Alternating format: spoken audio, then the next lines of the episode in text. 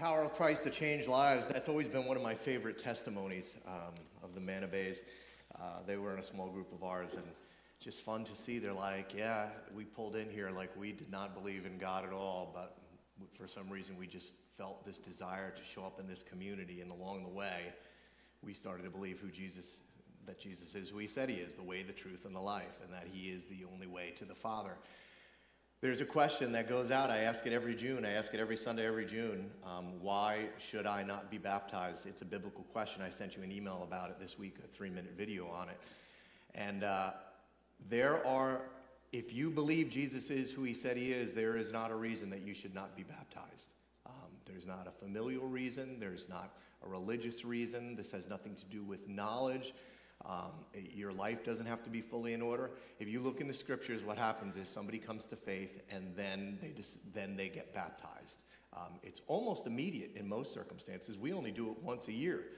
Is it easy to be disobedient to this command? Of course it is. I was for a long time.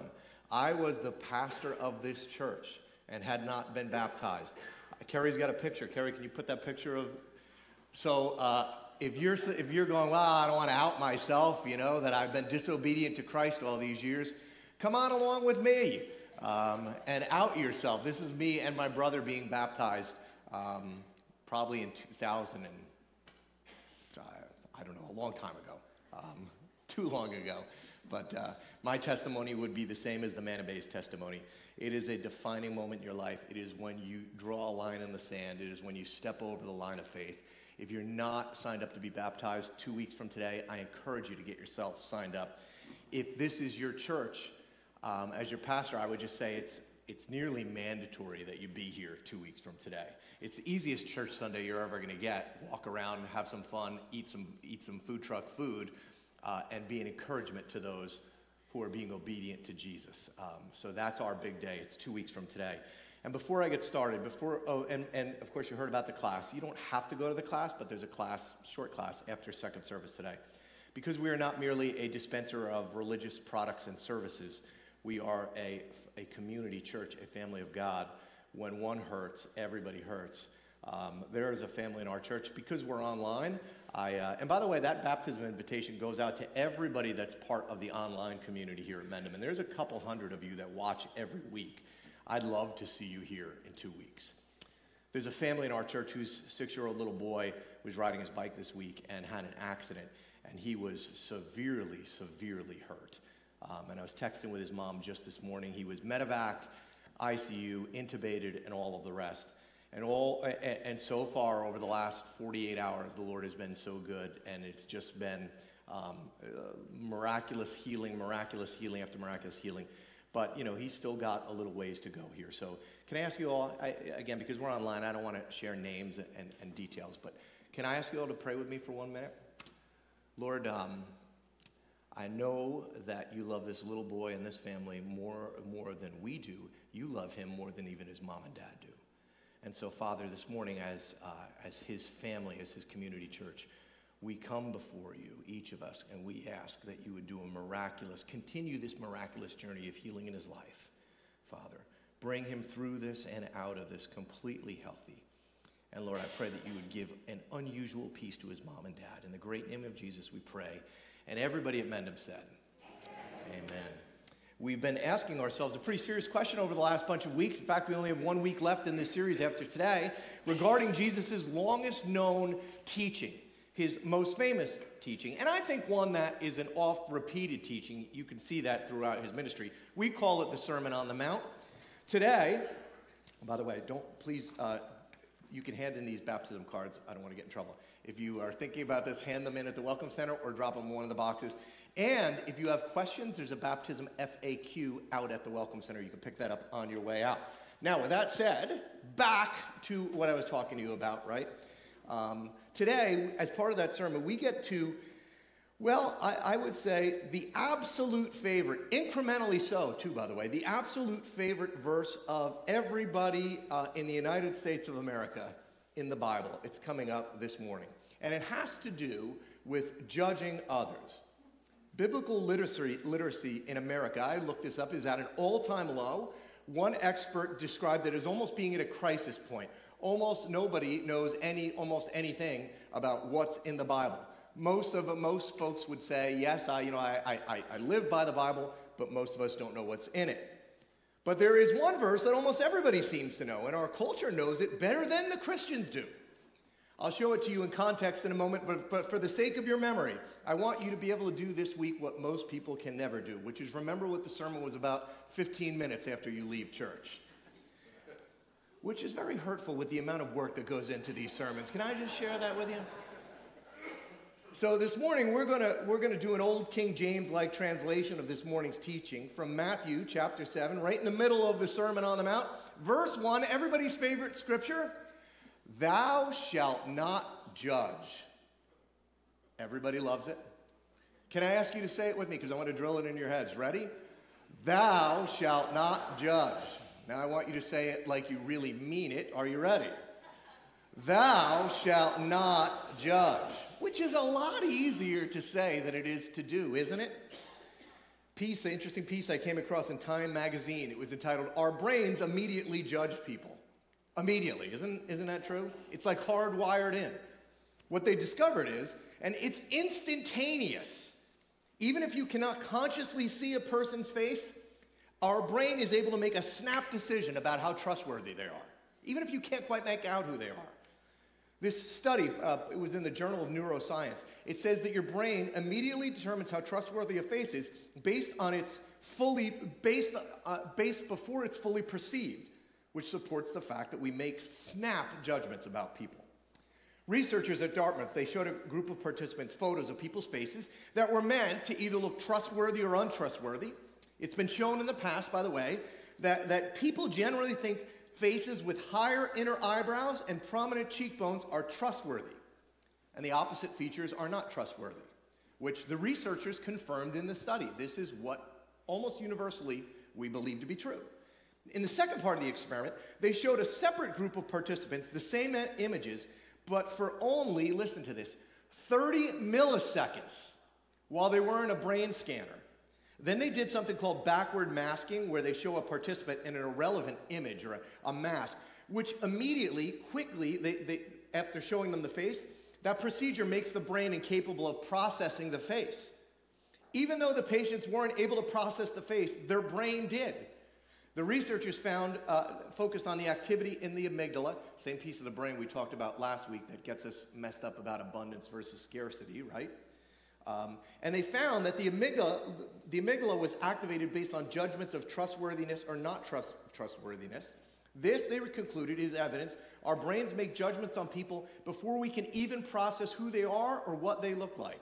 They ended the article saying, "Keep that in mind the next time you're meeting someone new. No pressure." Fun fact by the studies, by the way, there is something you could do to make yourself appear more trustworthy, because judgments on trustworthiness are based on your face's musculature, and they can be altered, right? You can smile, essentially, and people will perceive you as trustworthy as you smile and don't look angry.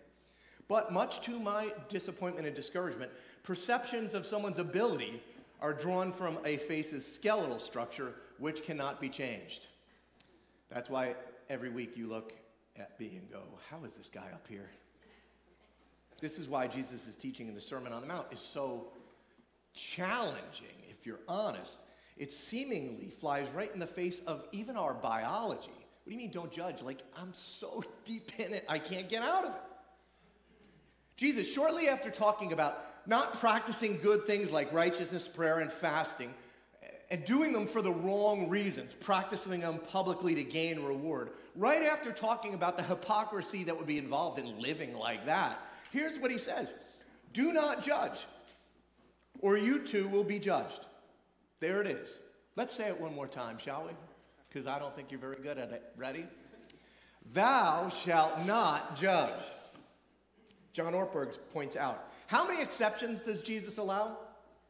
Of what kind of people based on their personality, which might drive you crazy, their faults, which are many and deep, their weird religious beliefs, which you know are all just wrong, their sexuality, their sexual orientation, their politics, their tattoos, or just their sheer unlikability, does Jesus say, well, of course you can condemn them. Of course they merit condemnation. Nobody. He gives no exceptions. There are no loopholes. He doesn't say, you know, try not to make it a habit of judging, or don't judge somebody else unless they really have it coming, and then, of course, you can let them have it. Jesus says, in this new kingdom that he's laying out, there is a zero-tolerance policy for a judgmental spirit. In fact, Jesus, in our kingdom, which is just loaded with judgment, Jesus, when he walked the earth, got in trouble for his refusal to be judgmental towards people who everybody else, especially religious people, judged. We're told one time religious leaders said, quote, the Pharisees and the teachers of the law muttered, "This man welcomes sinners and he eats with them." Where people expected Jesus to give judgment and condemnation, they thought that would be the moral thing to do. Jesus, you're a moral leader. Jesus brought, uncomfortably so, to the religious people, Jesus brought welcome and acceptance. In fact, Jesus uniformly extended non-judgmental acceptance to ethnic rejects, to the religious heretics, pagans, Samaritans, the sexually scandalous, the corrupt, traitorous tax collectors he made disciples, to the unclean and the untouched lepers. The only people Jesus condemned, interestingly enough, are religious leaders who condemned other people in the name of God.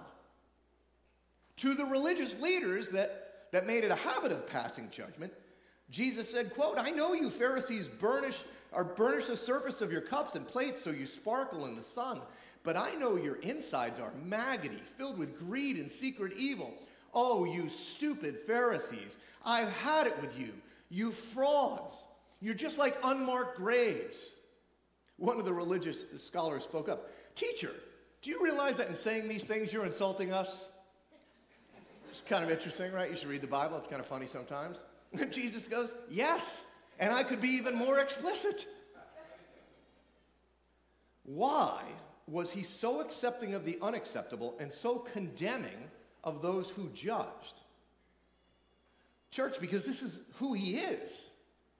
This is why he came. And the spirit of the Pharisees, the spirit of judgment, is actually an enemy to the mission of God. His disciple John, after recording the most famous verse in the Bible, John 3:16, right? "For God so loved the world that he gave his only son, that whoever believes in him shall not perish but have eternal life." Most of the world cannot quote one Bible verse other than that one. But what if we committed the next verse to memory with it? The very next verse. "For God did not send the Son into the world to judge the world." Let me just repeat that. "For God did not send the Son into the world to judge the world, but so that the world might be saved through him." Here's the totality of what the scriptures teach. God judged the world a long time ago, way back in the garden, right after the fall of man. And ever since, everybody has been found wanting. We all have been judged. We all live under the curse of the power of sin in our lives and in our world. You don't need to do much more than simply turn on the television, watch the news, and you can see the curse we live under playing itself out. Ultimately, we all die. Jesus didn't come to judge anybody. He came to save everybody. And so if this is who he is and why he came and how he lived, well, then this is what would make perfect sense, wouldn't it? Wouldn't it make perfect sense if the church, the body of Jesus, the people who bear his name and get his tattoo on them, right? And the people that carry his spirit out into the earth. I mean, the church should be the most non-judgmental group of people on the face of the earth, right? People on the streets should be so aware of our reputation. And by the way, they were really aware of Jesus' reputation on the streets of his day, so much so that the people farthest from God, the deepest of sinners, called him friend. The people on our streets today, the streets of our town, they should be saying things like, "Well, you know, my parents don't accept me, my friends have abandoned me, my boss has fired me, my acquaintances have shamed me. I know what I'll do. I know where I'll go. I'll go to the church. I'll find some Christians because that's where I know I won't be judged by anybody. How are we doing on that? Is it not ironic? Is it not perhaps fueled by the demonic that the church of Jesus is known to be the complete opposite? The complete opposite. As perhaps the most judgmental people on the face of the earth. The least safe place to go. Oh my God, whatever you do, don't go to the church and tell them. And look, if I'm honest, right? If many of you are honest, deeply embracing this teaching is hard. Not just because not judging is hard, it is. Joan and I were sitting at the fire on Friday night, and we started talking. And one of us, there were two of us out there, and one of us said something judgmental. I won't tell you who it was, but it wasn't me. And and so I said, well, it's interesting that you say that. I said, this Sunday I'm actually talking about, you know, what Jesus said about judgment and that we shouldn't judge people. And that's when she threw a log at me. Remember, there's a whole teaching on logs coming up. Now, we were joking because we started realizing half of your conversation involves judging people. So we sat there for a good hour and a half, 2 hours, sitting by the fire, had some music on, talking. And all of a sudden, we started realizing every time we said something judgmental.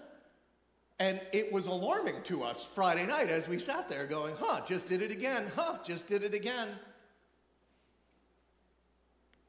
But it's also hard because at one level, right, judging has its place.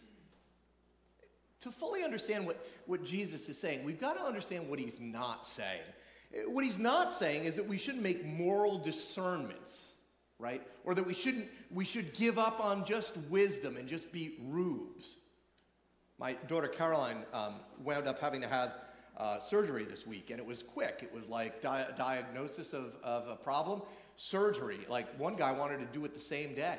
And I'm like, Carol, you're not getting the surgery on your foot and her ankle and tendons and cartilage. You're not getting this done today. Well, why not? And I'm like, because I don't know who this guy is, right? So I gotta look him up. I got to see where he went to school, where he went to medical school. I got to read all the reviews. I got to find out about the hospital, right? Why? Because I'm not called to, somebody doesn't just go, I'm going to operate on your daughter. Who are you? Right? We're not called to be like that. I didn't just say, okay, well, whatever he says. In fact, actually, Jesus does call us to judge. In this very sermon, he's been railing against the Pharisees. And coming up, he's about to warn about false prophets. How do you discern a false prophet if you don't judge? Jesus is not saying don't discern. He's not saying don't be wise. It doesn't mean that you don't discern what's going on with the crowd your kids are hanging out with. You should. Doesn't mean you shouldn't evaluate the crowd you're hanging around with. You should. It doesn't mean that in our families, in our workplaces, in our relationships, in our homes, in our schools, in our towns, it doesn't mean that we don't use wisdom to discern right from wrong. I know right now parental rights is a hot topic, right? Do not judge doesn't mean that you don't have any impact or input on your children's education. You just sit back and everybody does whatever they want to do.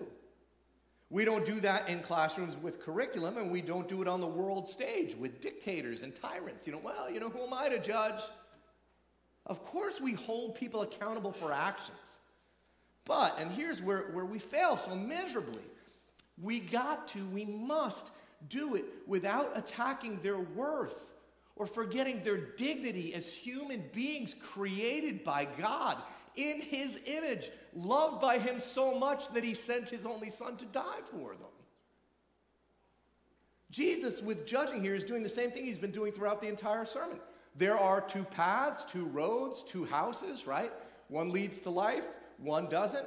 And there's two kinds of judging. One uses discernment. It's informed by the teachings of Jesus to discern good and evil and right and wrong. And there's another way to judge. And on the outside, just like those two paths and those two trees and the fruit from those two trees and a house built on the sand and a house built on the rock, they look very similar. But this other kind of judgment, it comes with a, well, it comes with a built-in spirit of superiority, of self-elevation, coupled with kind of an other's condemnation and a personal rejection. Then Jesus states what should be obvious. In fact, this next teaching is why the church is often viewed so negatively by people outside of it. For in the same way you judge others, you'll be judged. And with the measure you use, it'll be measured to you. Don't you understand what's happened? We've received back the same judgment we've put out. Those outside the church have simply measured us with the same measure we've measured them. Just Jesus is really pretty something. He's pretty bright. In other words, we are to judge to the degree and to the extent, to the end that we would like to receive judgment back. We have one more talk left in this series. The Sermon on the Mount ends with what we call the golden rule, to do unto others as you would have them do unto you. This is the golden rule of judgment. Judge others the way you would like them to judge you. Would you like people to judge you based on your worst day? Then don't judge people based on theirs. Would you like people not to judge you based on your job, what you do for a living? Would you like people not to judge you based on your income, your looks, your size, your weight, your sexual history, your past mistakes, your present misunderstandings? Would you like them not to judge you based on those things? Then don't judge them that way. Would you like for people to have grace for you when you're short-tempered and when you screw up? When you make a mistake, would you like people to forgive you when you disappoint them or hurt them? Do you want just a little bit of judgment or a lot of judgment when you screw up? Which one do you want? Do you want just a little bit of grace, just a little bit of grace, mostly judgment? Or do you want a lot of grace and mercy and maybe just a little correction? I came across a story about Tom Watson this week. He's the CEO of IBM back in the 50s and 60s. And one of his executives made a really bad business decision. And it cost, in the 50s, it cost the company $10 million, a lot of money. And so he knew he was in big trouble. So he showed up in Watson's office with a letter of resignation already prepared and said to him, I assume I'm here so you can fire me. Watson said, fire you? Of course not. I just spent $10 million educating you. I can't afford to fire you. Get back to work. Can you imagine? John Ortberg points out that after Peter had denied Jesus 3 times, failed him at his moment of greatest need, he meets Jesus after the crucifixion and the resurrection. And you can imagine Peter walking up to Jesus and saying, I suppose you're going to fire me. Jesus goes, fire you? I just invested a crucifixion in you. I'm in the resurrection business. I'm not in passing judgment business. Get back to work. Feed my sheep. It's like his teachings so far on murder and adultery, like his teachings on prayer and fasting.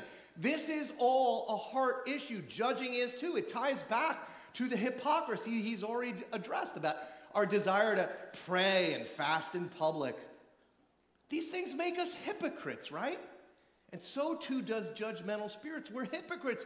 We want to be judged in one way, right? We want mercy and grace and forgiveness in one way, but we merit it out in a very different way. Why? It's an actual question. Why do you look at the speck of sawdust in your brother's eye and you pay no attention to the plank in your own? Why do you do that? Seriously, why do you do that? Joan and I sat at the fire, and I asked her, why do we do this? And she goes, I think because it makes us feel better. It gives us, just like praying and fasting publicly, it gives us a momentary reward. It elevates us above other people. It provides excuses for us. Let's be honest, it feels good. It makes me feel better about myself. And again, here's Jesus' teaching 2,000 years ago. It keeps getting validated by science today. I encourage you to check this out. Most studies conclude we judge for 2 reasons. The first is that judging is simply our attempt to do what I just said, to create a hierarchy of better than and less than, superior to, inferior to, and to define worth to everyone and everything we meet. We have an innate urge to be right, to be better, to be superior always. And so we have this binary view of the world around us. And so it necessitates us making judgments, right or wrong, so we judge people.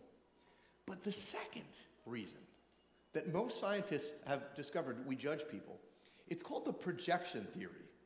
Carl Jung put it this way. He says, although our conscious minds are avoiding our own flaws, they still want to deal with them on a deeper level, and so we magnify those same flaws in others. Another writer said this, when we judge someone for something, we're actually judging ourselves at the very same thing. We just haven't fully owned or accepted that trait yet within us. A great quote here by American author Earl Nightingale. He said, when you judge others, you don't define them. You define yourself. The world around us, it's like a mirror, and judging somebody doesn't define who they are. It actually just defines who we are. More often than not, the things that we detest and judge are a reflection of things that we cannot accept about ourselves, which brings a lot of context to what Jesus says next. How can you say to your brother, let me take the speck out of your eye, when all the time there's a plank in your own eye? You hypocrite. There it is again. First, take the plank out of your own eye, and then you'll see clearly to remove the speck from your brother's eye. How can you say to your brother, let me take the speck out? Well, it's easy, because I don't want to deal with the plank in my own. I see it in myself too. In fact, I hate it in me, so here's the way I'm going to deal with it. I'm going to elevate it in you, because if I elevate it in you, it makes me feel a lot better about my issue. Jesus goes, what are you doing? Don't be a hypocrite. A good question to ask yourself when it comes to judging, when you find that spirit in yourself, right? Which, trust me, will be often, right?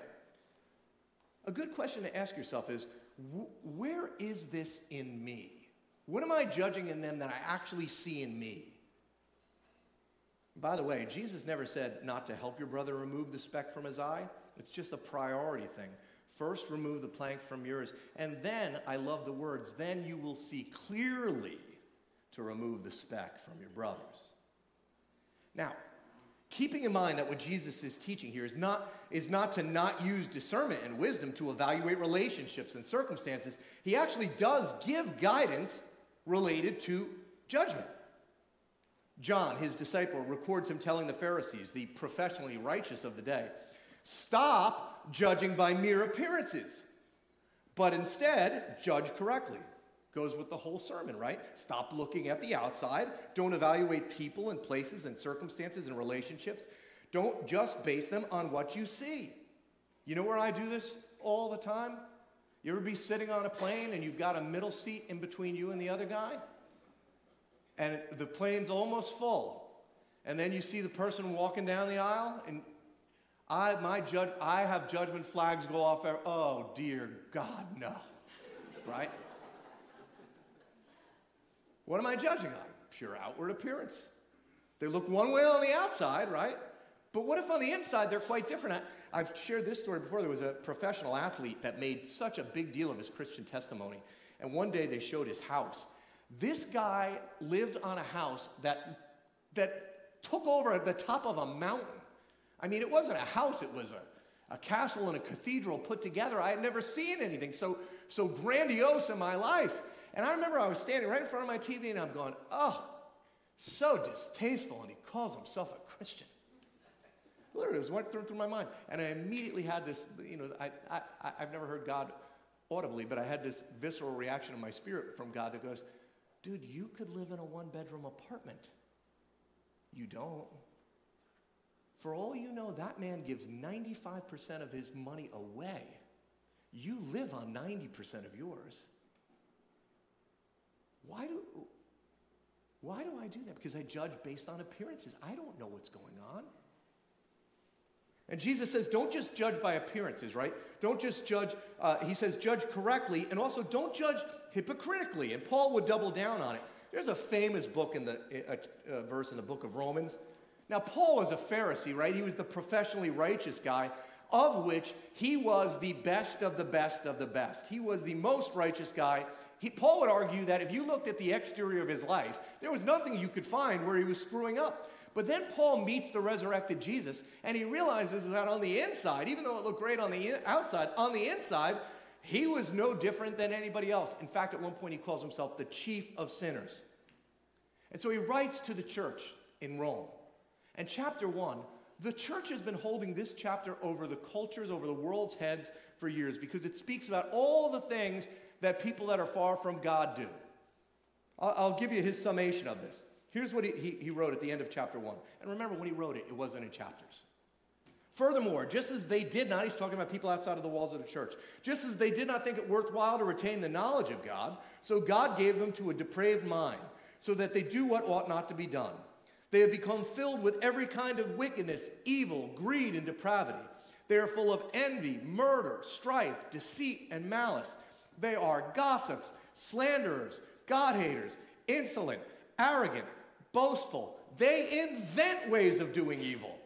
They disobey their parents. They have no understanding, no fidelity, no love, no mercy. Although they know God's righteous decrees that those who do such things deserve death, they not only continue to do those very things, but they approve of those who practice them. Yeesh. Yeah, get them. Where's the pitchfork? Anybody notice one word that got used over and over and over? They. It's like a drumbeat. Very next verse. Yet you, therefore, have no excuse. You who pass judgment, here it is, on someone else, for at whatever point you judge another, you're condemning yourself. Why would that be? Because you who pass judgment do the same things. Now we know that God's judgment against those who do such things is based on truth. So when you, a mere human being, pass judgment on them, and yet you do the same things, do you think you're going to escape God's judgment? Anybody notice a different word used there? You do the same things. It's all equated to the heart, right? It's God's job to judge, not yours. Stop usurping God's job. He's much better at it than you are, by the way. I'm not sure if you're aware of that. I love the last sentence. I wish we could all memorize this one on judgment, when it comes to judgment. He goes, or do you show contempt for the riches of his kindness, forbearance, and patience, which is what God has had on those who are following him, not realizing that God's kindness is intended to lead you to repentance? What is supposed to lead people to change their mind? God's kindness. What Paul is saying here in other places is that passing judgment on people, that doesn't lead anybody to God. Judging them is not what's going to get them to change or to reconsider or to rethink or to repent. Waving a judgmental finger in the face of people that are far from God is not going to draw them closer to God. It's just going to push them away. We don't lead with judgment. We lead with kindness. God intended it that way. You see the word there? God's kindness is intended. It has a purpose. And what is God's kindness intended to do? To lead people to rethink. Which I can't help but wonder, maybe why the church has lost so much ground in our culture. We misunderstood our role and our message. We thought it was to lead with judgment. We're going to lead with judgment for everybody outside, but on the inside here, we need, we're going to take it easy on each other, amen? Paul actually explains it the exact opposite way, which is really weird. He planted a church in the city of Corinth. Here's what he wrote to that church. He goes, what business is it of mine to judge those outside of the church? Implied answer, none. None of my business. If Jesus didn't come to judge, why would Paul? Why would we? But now if that makes you uncomfortable, how about this next sentence? Are you not to judge those inside? Wait, what? We do the exact opposite. We judge people outside and we give a pass to those on the inside. Paul goes, no, you got it wrong. That's not the way it goes. You don't judge people who make no claim to be part of the kingdom of God by the standards of a kingdom they never signed up for. They're not citizens in it. They don't claim a place in it. Why would you expect people to obey the laws of a nation that they're not citizens of? And Paul would say, why is it any of your business? Why are you worrying about it? But But Paul would say, when somebody's claimed citizenship in the kingdom of God, when they swear allegiance to this new king and claim Jesus as Savior, when they're part of the church, when they've made a free will choice to surrender to God, then of course, those of us in the church have every right to judge them, but not for the wrong reasons, not to elevate ourselves or lower them, but to gently remove a speck from their eye, to come alongside and encourage and win back. And he concludes with the same message we've seen a couple of times. God will judge those outside. Why do you feel like you have to do it? You can let it go. You don't have to do that. Jesus concludes this story with a two-sentence parable. It is so misunderstood, but when you place it in its context, it makes so much sense. It's about human nature. It's about why you no longer get invited to your neighborhood block party. And it's about why your children don't listen to you anymore. Here's how he concludes this little thing. Really, really quite, I mean, Jesus is so good. He goes, "Do not give dogs what is sacred. Do not throw your pearls to pigs. If you do, they may trample them under their feet and turn and tear you to pieces." Now, for generations, this has been taught that what Jesus is doing here is he's warning his followers, don't waste your time with people that are really far from God. Some people are just so, dirty. Some people are just so lost and despicable and sinful. Don't even waste your time with them. And of course, that's what happens when you just pluck a verse out of its context and you don't look at the context in which it was given and understand it through the lens of the entirety of the scripture. Jesus has been teaching over and over again, don't judge others. Why in the world would he immediately say, except for these dogs and pigs that are so far from God, you shouldn't even bother with them? Why would Jesus, think about this, friends, why would Jesus, who spent his whole life, in fact, part of the reason he got crucified was he spent so much of his time with the people farthest from God? The Jews of Jesus' day had a nickname for the people of the city of Samaria. The Samaritans were called derogatorily dogs. They would refer to them as the people in Samaria, the Samaritan dogs.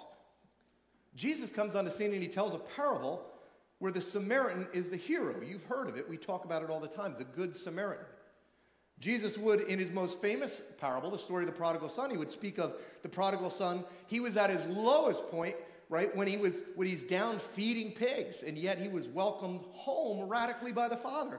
And so could Jesus now, after all of this, be saying, yes, love your enemies, pray for those who persecute you? Oh yeah, but before I wrap this up, let me just leave one more little piece of commentary here. By the way, there's some people that are so far from God, just forget what I said because they're dogs and pigs and it's not worth it.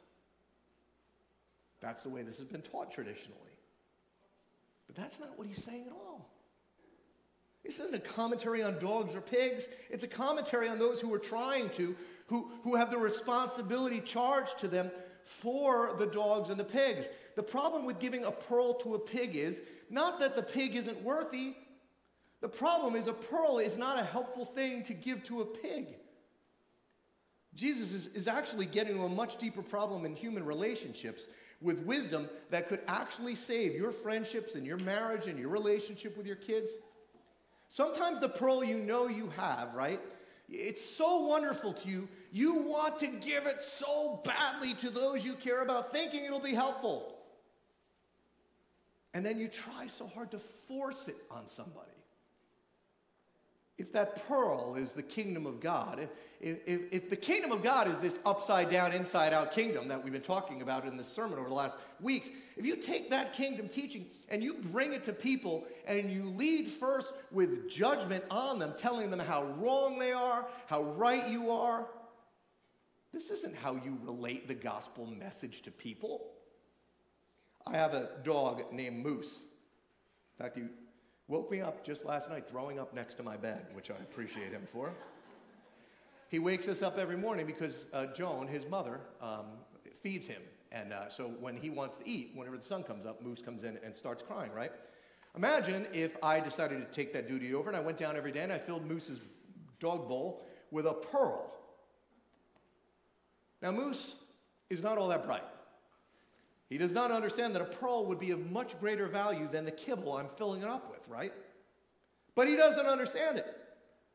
And if I keep putting pearls in place of puppy chow, eventually when I'm sleeping, Moose is going to begin snacking on me, right? This is why the culture is taking big bites out of us. We have related to them the wrong way. We have become pearl pushers. We have it right, you have it wrong, we're superior, you're inferior, we're in, you're out, our motives are good, yours are terrible. Jesus is forbidding the practice of pearl pushing. When you try to push your pearls, your wisdom, your way, your will, your superior knowledge, when you try to push it onto somebody and they don't want it, even if it's right. Pearl pushers just drift into the habit of criticizing more naturally than encouraging. That's what we do. The Apostle Paul would write to the church, "Let us therefore stop turning critical eyes on one another." That's what pearl pushers do, right? We lead with what's wrong with them. Pearl pushers take it upon themselves to correct everybody else because they notice all the places where everyone else is wrong. You know, part of love is not just knowing what to say, it's knowing when to say it. And maybe when not to say it. I love this from the book of Proverbs. Whoever blesses his neighbor with a loud voice, rising early in the morning, will be counted as cursing. Right? It's a pearl pusher. Good motive, wrong place, wrong time. What Jesus is saying is learn your approach, and much of your approach has to do with the fact that you are judging people. If you find that your Christian witness has somehow gotten you disinvited to your block party, if your Christian witness has somehow gotten your kids to move away from God, right, not towards God, if you're leading with judgment that comes from a critical heart or a judgmental spirit, if you force onto others what they don't sense they need or want, it won't be accepted and they might bite back. Many a young, fired-up Christian has done this. Many a parent intending to bring their children to faith have lost them by pushing pearls. And so what do? You spend a little bit of time focusing not just on the pearl, but a little bit of time at least focusing on the pig. Not just on Jesus and his righteousness, but on the sons and daughters that he died for. Understand where people are, what they need, how they might best receive and understand the kingdom of God. My friend Gary explained the verse that Christians get wrong all the time. Train up a child in the way he should go, and in the end he won't depart from it. That's not just like push your pearls on them. That's understand their bent, their natural direction, the way God created them. Lean into that. And so, I hope you'll remember what this message is about. Does anybody remember what this message is about? What is it? Let's say it together one more time. Thou shalt not judge. And when you get out in the foyer and the second service is coming in and they ask you, how was this morning's service? What are you going to say? Amen. Stand and sing.